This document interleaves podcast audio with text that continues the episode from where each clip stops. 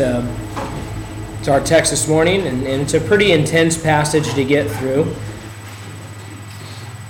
And especially for God's people, it is a, it is a challenging passage because within these verses, what we have is God's judgment against his own people for not applying and living out the word that he had given them.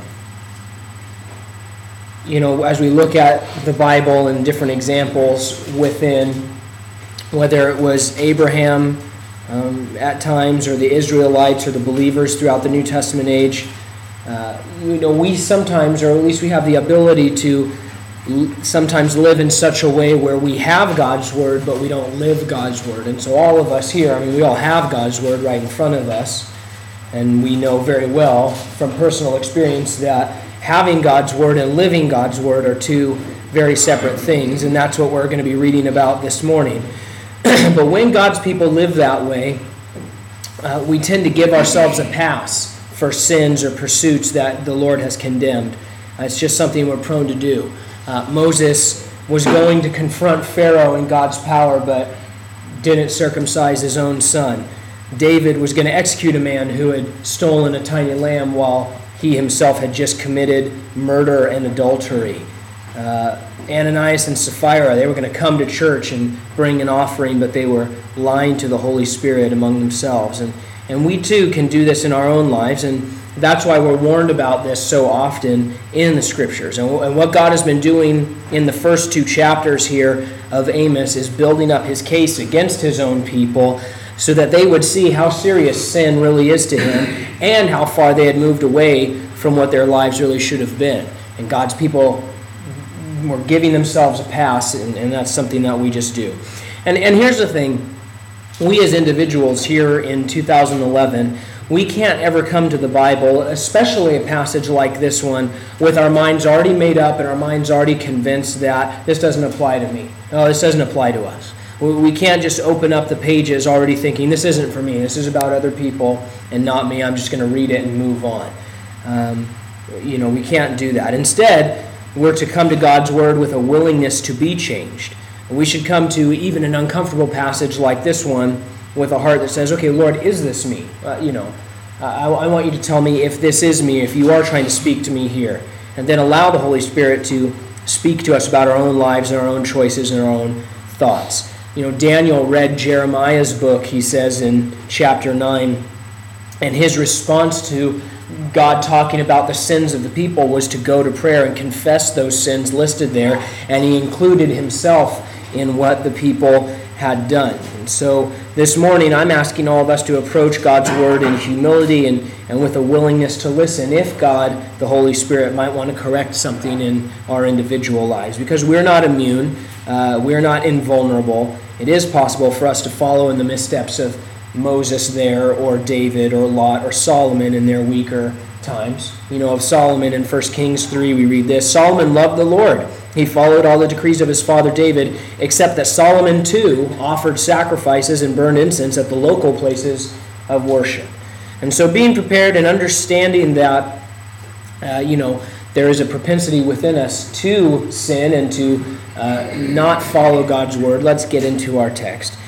Amos 2 says, Thus says the Lord, For three transgressions of Moab, and for four I will not turn away its punishment, because he burned the bones of the king of Edom to lime but I will send a fire upon Moab, and it shall devour the palaces of Kerioth. Moab shall die with tumult, with shouting and trumpet sound, and I will cut off judge from its midst, and slay its princes with him, says the Lord. Thus says the Lord For three transgressions of Judah, and for four I will not turn away its punishment, because they have despised the law of the Lord, and have not kept his commandments. Their lies led them astray, lies which their fathers followed. But I will send a fire upon Judah and it shall devour the palaces of Jerusalem. Thus says the Lord For three transgressions of Israel, and for four, I will not turn away its punishment, because they sell the righteous for silver, and the poor for a pair of sandals. They pant after the dust of the earth, which is on the head of the poor, and pervert the way of the humble. A man and his father go in to the same girl, to defile my holy name. They lie down by every altar on clothes taken in pledge, and drink the wine of the condemned in the house of their God. Yet it was I who destroyed the Amorite before them, whose height was like the height of the cedars, and he was as strong as the oaks. Yet I destroyed his fruit above and his roots beneath. Also, it was I who brought you up from the land of Egypt and led you forty years through the wilderness to possess the land of the Amorite. I raised up some of your sons as prophets and some of your young men as Nazarites. Is it not so, you children of Israel, says the Lord? But you gave the Nazarites wine to drink and commanded the prophets, saying, Do not prophesy. Behold, I am weighed down by you, as a cart full of sheaves is weighed down. Therefore, flight shall perish from the swift the strong shall not strengthen his power, uh, nor shall the mighty deliver himself. He shall not stand who handles the bow. The swift of foot shall not escape, nor shall he who rides a horse deliver himself. The most courageous men of might shall flee naked in that day, says the Lord. So last week we saw this same pattern and this same phrasing, and we saw the Lord indict Damascus, Gaza, Tyre, Edom, and Ammon. And with each nation, geographically, the Lord was spiraling, spiraling in towards his own people. Now, today we see three more nations, and we see him first address Moab. Moabites, of course, were the descendants of Lot, Abraham's nephew. And so, geographically and relationally, it was clear that God was circling in on his own people. And uh, obviously, we see that today. Like with the other nations, we see God pronouncing judgment on Moab for horrific atrocities they had committed. All of those other nations, it's talking about, you know, not only their, their greed and their, you know, those sorts of things, but largely it's talking about violence and bloodshed and, and, and war crimes that they were committing. The, the foreign nations had committed incredibly violent acts of bloodshed against each other and against God's people, and the Lord was bringing his fire to judge them. Uh, but now we see Amos turn his remarks to Israel and Judah. And in his prophecy, God's people are lumped in just like the Gentile nations. Same phrasing, same warning, same judgment of fire that awaited their acts. And we have to see that. if you were an Israelite at that time receiving this, you would see that God was very purposefully saying, You're like the Edomites, you're like the people of Gaza, you're like the Moabites, and now you. I'm going to list you in the same sense. But what were their crimes against the Lord? Looking at our verses this morning, we see that God was holding them accountable for their sexual immorality, their lies, their greed, their materialism, their subjugation of the poor, and the way they neglected spirituality in favor of physical pleasures. These were the behaviors that God had lumped in with war crimes and human atrocity, with murder and torture that the Gentile nations had committed. And um, I think that is an interesting thing to let sink in for a moment as we think about God's heart and God's nature and God's uh, hatred of sin. Now, according to verse 4, it was the rejection of God's word that led to these sins. They failed to apply what God had told them, and they found themselves in the state that Amos was describing. You know, they had the word. I mean, there's no mistaking that. These people had God's word. They had the temple. They had God's presence. They effectively had everything that they needed. Yet they stopped applying what God had said to them to their daily lives. And it opened the door for these things. It opened the door for materialism. It opened the door for greed. It opened the door for lust. And God said that those things were just as bad, even worse for his people, than the horrifying things that these Gentile nations had done. And, um, and it's just a really interesting thing when we think about that. And this is what can happen in our own lives. James 1 14 and 15 says this But each one, speaking to God's people, each one is tempted when he is drawn away by his own desires and enticed. Then, when desire is conceived, it gives birth to sin, and sin, when it is full grown, brings forth death. And so God comes to his people and he showed them that they were doing exactly what these other nations were doing, even though they knew better, even though they had the temple, even though they had the word, even though they had his very presence dwelling among them. Now, in his love and in his justice, he was God was going to bring discipline and correction into their lives. He was going to purge that cancer out of their spiritual heart and deal with what they were doing. Um, you know, it's you know the judgment as phrased by Amos is the same, but you see that when God corrects or judges his people or the sins of his people, it's in order to purify them and cleanse them, not to blot them out. Whereas these other Gentile nations, often the Lord says in prophetic books like this, He says, Hey, I'm going to blot you out. You're not going to exist anymore. I'm done. And as we'll see later on in Amos, though, the Lord says, Hey, but with Israel, I'm not doing this to blot you out. I'm doing this to correct you. I'm doing this to purify you. I'm doing this to, to leave a remnant that will follow after me, much like uh, he did with uh, Noah and the flood. Now, again, I know at least for myself, when I read a chapter like this, you know, in my flesh, my mind immediately goes to a place where I'm thinking, well, yeah, the Israelites, they were just crazy. You know, the Israelites, they, they were crazy into deep idolatry and deep inner immorality. No wonder God brought correction on them because, after all, you know, they weren't really following after the Lord. But when I read it, you know, these charges that God was bringing against them, I think on one level it, it should concern us even as God's people. Materialism, ungodly sexuality, oppression of the poor, greed, lies. Those are the things that God said he must judge. And here's the problem. On one level, we look at that list of things that God lists here in this passage, and we understand that those are things that are built into our sin nature. In all of us, in every person everywhere you know, uh, the, the propensity to lie, greed, and materialism. Those are things that are built into our sin nature as selfish human beings. Uh, but on top of that, we here happen to find ourselves in a culture that is constantly pressing us toward materialism, constantly pressing us toward greed, toward sexual immorality. We're inundated with this stuff every single day. And these things that God is listing here are generally accepted within our culture. And sadly, they're becoming even more accepted within the church as well. Not acceptable, but accepted, more accepted within the church. The enemies around us and the enemy within us are trying to drive us toward these very things which bring forth death, the Bible says.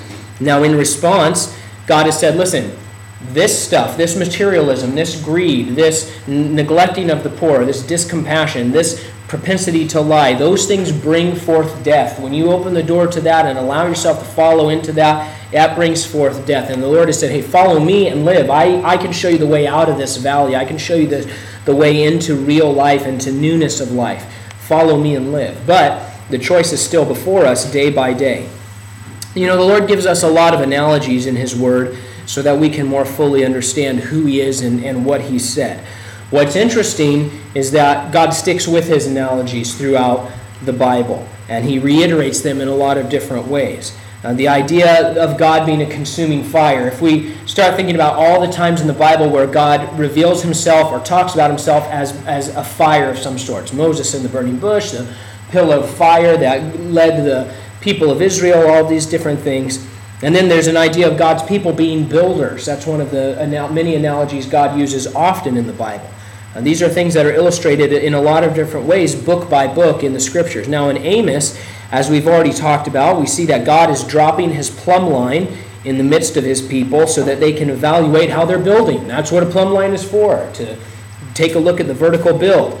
And in our passage, chapter 2, he talks about these sins and the ungodly things that you know these people had been doing and he said he's going to consume and destroy them with fire even when it comes to his own special people. Now, this warning and these analogies are directly given to us as Christians in the New Testament. Let me read you 1 Corinthians 3, starting in verse 9. It says, For we are God's fellow workers. You are God's field. You are God's building. According to the grace of God which was given to me as a wise master builder, I have laid the foundation, and another builds on it. But let each one take heed how he builds on it. For no other foundation can anyone lay than that which is laid, which is Jesus Christ. Now, if anyone builds on this foundation with gold and silver and precious stones, wood, hay, straw, each one's work will become clear, for the day will declare it, because it will be revealed by fire, and the fire will test each one's work of what sort it is. If anyone's work which he has built on it endures, he will receive a reward. If anyone's work is burned, he will suffer loss, but he himself will be saved, yet so as through fire. So that's Paul talking about our lives as Christians and what we're doing, how we're to be building in this life on the foundation of Jesus Christ upward, and that at the end of our lives there will be an accounting and a consuming fire that will come upon that work, and those things which are godly and eternal will last, and those things which are fleshly and temporal will be burned away, uh, and, it, we will suffer loss, uh, the text says there. Now, these are warnings and instructions that we should not take lightly because we have the same propensity within us to sin that the Israelites and Judeans of Amos chapter 2 had. Uh, and all they had to do to avoid these things, according to this chapter, was keep the, God's commandments by applying His word and applying His power to their lives. That's it. That's the deal. You know, it's, it's not that the Lord said you have to keep this law perfectly. The law was given to show that you can't keep the law perfectly, but God said, hey, in all those conditional covenants that the Lord made, the Lord comes to his, his people, whether they were individuals or comes to the nation, he says, Hey, if you follow my word, you're going to live. You're going to receive those things which I want to do in your life. God has come to us and he said, Hey, listen, here's what I've said. Here's what I've done for you. Here's what I'm offering for your life. Here's what I'm calling you to be as one of my people. So, are you living that out? Are you living life spiritually? That's what God is asking us. You notice there in verses 11 and 12 that the Lord had raised up his people. He had set them apart. He, he called them out to be spiritual and to live lives dedicated to Him so that when people looked at the Israelites, they would see who God is. But the Lord points out that they were putting their physical lives in a place of priority over their spiritual lives. And it led them into sin. It led them to materialism. It led them to greed. It led them to neglect the poor. And to us, in this age of grace, and the age of the church, the situation is the same. If we live lives that pursue the physical, it's not only going to lead us into sin, like James pointed out, but all that we're doing in life is going to burn away before that inevitable moment when we stand before God. And He says, okay, let's take a look at your life. Let's take a look at what you spent your time doing. Because the kind of life that pursues the physical over the spiritual isn't plumb with God's desires. It's a crooked building. It, it it's not vertical. It, it's a life that is wasted when it comes to eternity. But if we're honest, I think we have to admit that there is such a pressure in our hearts and in our culture to just spend life piling up for ourselves, spend life, you know, building more riches and building empires for ourselves and and you know, there's a it's easy to neglect the poor. It's easy to you know, live in a way that pursues the physical more than the spiritual. Uh, and it seems like we can do both. That's the big deception in our culture and in our generation and in our hearts. It seems like we can do both. It seems like we can live in pursuit of, you know, physical things, physical luxury, physical pleasures, while also, you know, I'll also pursue the things of God. I'll do them both. But the Bible just out and out says you can't do that. You can't serve two masters, the Lord says, you know. And um, we need to remember that. Spurgeon once said this I love this quote. The Lord does not think much of riches, and therefore he usually gives them to ungodly men, as men give bones to dogs. Uh, the Lord is gracious, He's loving, He's long suffering. We even see that in a judgment chapter like this, you know, where it says, for three transgressions of whoever and for four. Hebrew scholars point out that that means hey, I've, I've, I've given you grace and I've been long suffering for this three times, and now I can't do it anymore because you've piled on this fourth thing. But he's been long suffering, he's been gracious. But he looked at his people in Amos chapter 2, his own special people, and he says, You know what, guys? You are the Amorites. You, you, you're the same. And you know what? When the people of the world looked at the Israelites during that time, they thought they were the same too. It was like, oh, you guys think you're you think you have this temple and you think you're special, but you do everything that all everybody else does. Uh, God's name and God's will and God's power was being profaned through the lives of His own people because they weren't applying the word of the Lord to their activities and their decisions and their attitudes. God had told them to be humble. He had told them to be loving. He had told them to live sacrificially. He had told them to be spiritual and actually pursue spiritual things, not just agree with spiritual things. And these desires we see God having here in 750 BC of Amos chapter 2, those are the same desires that He has today. As God calls us out and gives us a new life and a new direction and a new purpose. But if we approach God's word, which tells us to love others and tells us to help the poor and tells us to live sacrificially and tells us to walk humbly and treasure the Lord in our hearts, if we come to all of that that God has given us and decide, I agree with that, but I don't really need to actually do any of that, uh, then we are the Israelites and we are the Amorites. We are the same. And the activity of our lives is going to burn away when we stand before the Lord. That which is built must be plumb in order to be rewarded. It must build vertical toward God. And our goal isn't to live life like Lot, Abraham's nephew, who produced the Moabites, um, but our goal is to live life in the will of God, pursuing the things of God. 2 Corinthians 5:10, Paul talking about this again, he says, "For we must all stand before Christ to be judged. We will each receive whatever we deserve for the good or evil we have done in this earthly body." We all uh, we have all that we need to build something eternal today. Every one of us have exactly what we need to build something eternal and vertical today. All we have to do is apply. Amen? All right.